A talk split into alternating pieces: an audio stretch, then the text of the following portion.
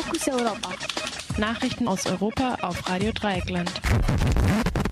Fokus Europa Nachrichten am Mittwoch, den 8. Mai.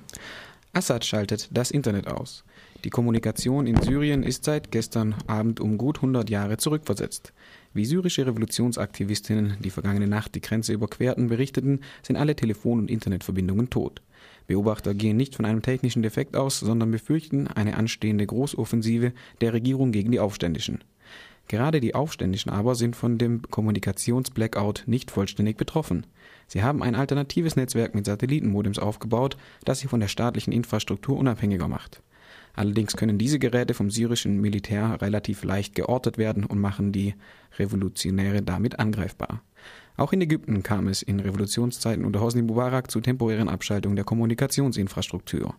Ob dies allerdings dem Regime in Ägypten damals Zeit verschafft hat oder die Menschen eher auf die Straße trieb und damit den Rücktritt von Hosni Mubarak beschleunigen, wird noch immer diskutiert. Derweil einigten sich die USA und Russland auf eine stärkere Zusammenarbeit bei der Lösung des Syrien-Konflikts. Noch in diesem Monat soll eine internationale Konferenz einberufen werden, in der eine gemeinsame Position erarbeitet werden soll. Im, Bürgerkrieg in Syrien sind bisher rund 70.000 Menschen gestorben. Deutschland festigt Spitzenposition beim Rüstungsexport. Mit freundlicher Unterstützung durch den geheimtagenden Bundessicherheitsrat hat Rheinmetall einen Milliardendeal mit Indonesien besiegeln können. Durch eine dem Spiegel vorliegende Anfrage der grünen Bundestagsabgeordneten Katja Keul wurde gestern bekannt, dass mehr als 100 Leopard-2-Panzer und 50 Panzer vom Typ Marder von Rheinmetall nach Indonesien geliefert werden sollen. Ein erster Versuch, Panzer in den Niederlanden zu kaufen, war dort am Parlament gescheitert die niederländischen Parlamentarier wollten den Rüstungsexport aufgrund der Menschenrechtslage in Indonesien nicht genehmigen. Insbesondere an dem für den Straßenkampf in bewohnten Gebieten ausgerüsteten Leopard-2-Panzer scheint auf Indonesien großes Interesse zu stoßen. Das Ziel, mit welchem diese Panzergeschäfte beschafft werden kann, äh, sei Aufstandsbekämpfung statt Verteidigung Weiter Straffreiheit für Steuerbetrüger. In Belgien ist die Debatte über den Umgang mit Steuerbetrügern neu entbrannt. Auslöser dafür ist ein Vergleich zwischen Finanzministerium und Diamantenhändler, die jahrelang Millionen an Steuern hinterzogen haben. Der Vergleich sieht eine Zahlung an die Finanzbehörden von insgesamt 160 Millionen Euro vor. Im Gegenzug sollen die Verantwortlichen der Steuerhinterziehung straffrei bleiben.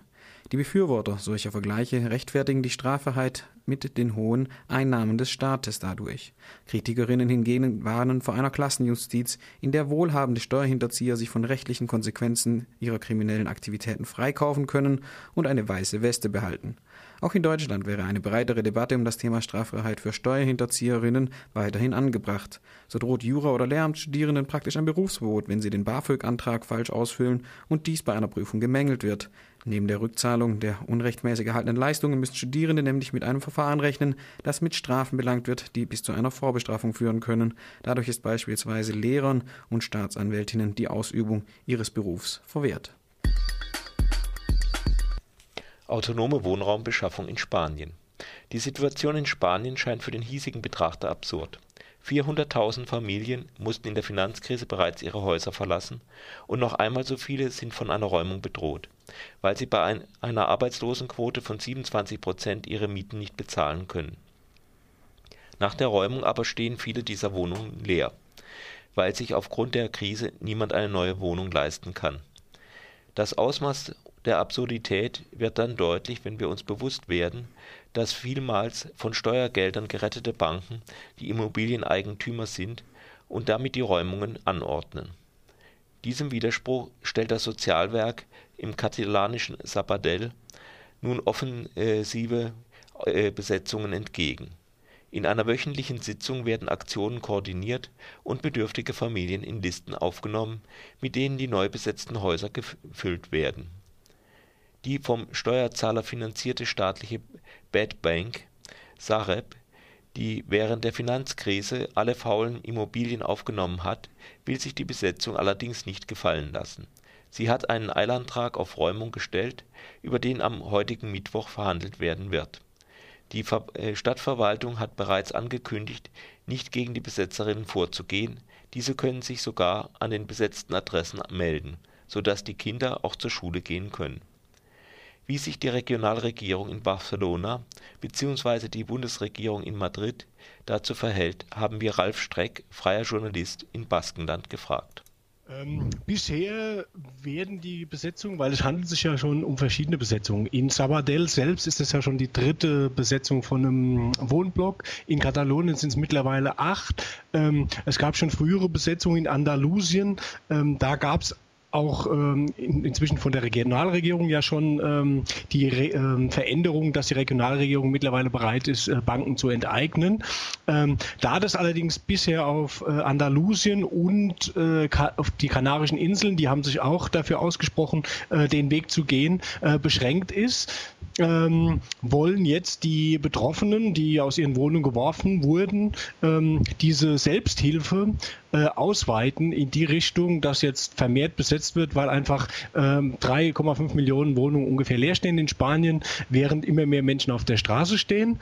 Ähm, das hat einfach damit zu tun, dass die Gesetzesinitiative die die Betroffenen eingebracht haben, derartig verunstaltet wurde von der regierenden Volkspartei, dass sich über dieses Gesetz an dem Drama, dass äh, 400.000 Familien auf die Straße gesetzt wurden, äh, auch absehbar nichts ändern wird. Und deswegen wird jetzt diese neue Kampagne von den 130 äh, Ortsgruppen der Hypothekengeschädigten äh, aufgenommen, um eine praktische Lösung für ein ganz praktisches Problem zu stehen, das im Übrigen ja in Spanien auch ähm, in der, im Grundgesetz im Artikel 47 verankert ist, dass jeder ein Recht auf einen angemessenen Wohnraum hat. Die EU als Beschützerin von Journalistinnen und Journalisten weltweit. Am gestrigen Dienstag nahm der Ausschuss für Auswärtige Angelegenheiten eine Resolution der niederländischen Abgeordneten Maritje Schake mit großer Mehrheit an, der den Schutz von Medienschaffenden innerhalb und außerhalb der Grenzen der Europäischen Union forderte. Die Resolution stellt fest, dass die Regierungen in der Pflicht sind, die Presse- und Meinungsfreiheit zu garantieren. Allerdings sind es auch genau diese Regierungen, die für die allermeisten Einschränkungen eben dieser verantwortlich sind. Mit der Verabschiedung der Resolution rufen die Ausschussmitglieder die die Europäische Union dazu auf, sich weltweit für den Schutz von Whistleblowern einzusetzen. Kritisch wird in der Resolution außerdem die zunehmende Massenüberwachung und Filterung von Inhalten gesehen. So wird unter anderem angeregt, die Kriterien bei Suchmaschinen transparenter zu gestalten, weil auf diese Weise Informationen für sehr viele Menschen bereits vorgefiltert angezeigt werden. Auch die deutsche Bundesregierung sowie die deutschen Polizeibehörden sollten sich diese Resolution genau ansehen, wurde doch mit der koordinierten Razzia bei Fotojournalisten Anfang des Jahres und der automatisierten Bestandsdatenauskunft für Polizeibehörden die Presse- und Meinungsfreiheit weiter eingeschränkt. Mindestens drei Tote im Hafen von Genua. Im Containerhafen von Genua ist ein Containerschiff bei einem Manöver in den Kontrollturm gefahren und hat das Gebäude beinahe zum Einsturz gebracht. In dem schiefen Kontrollturm stecken nach italienischen Medienberichten derzeit noch immer Menschen im Aufzug fest. Mindestens vier Personen werden bereits im Krankenhaus behandelt. Genua gilt als einer der beiden Endpunkte einer Nord-Süd-Magistrale im Frachtverkehr. Durch den Bau des Gotthard-Basistunnel und den Ausbau der Rheintalstrecke in Deutschland soll der stark wachsende Güterverkehr zwischen Genua und Rotterdam von der Straße auf die Schiene verlagert werden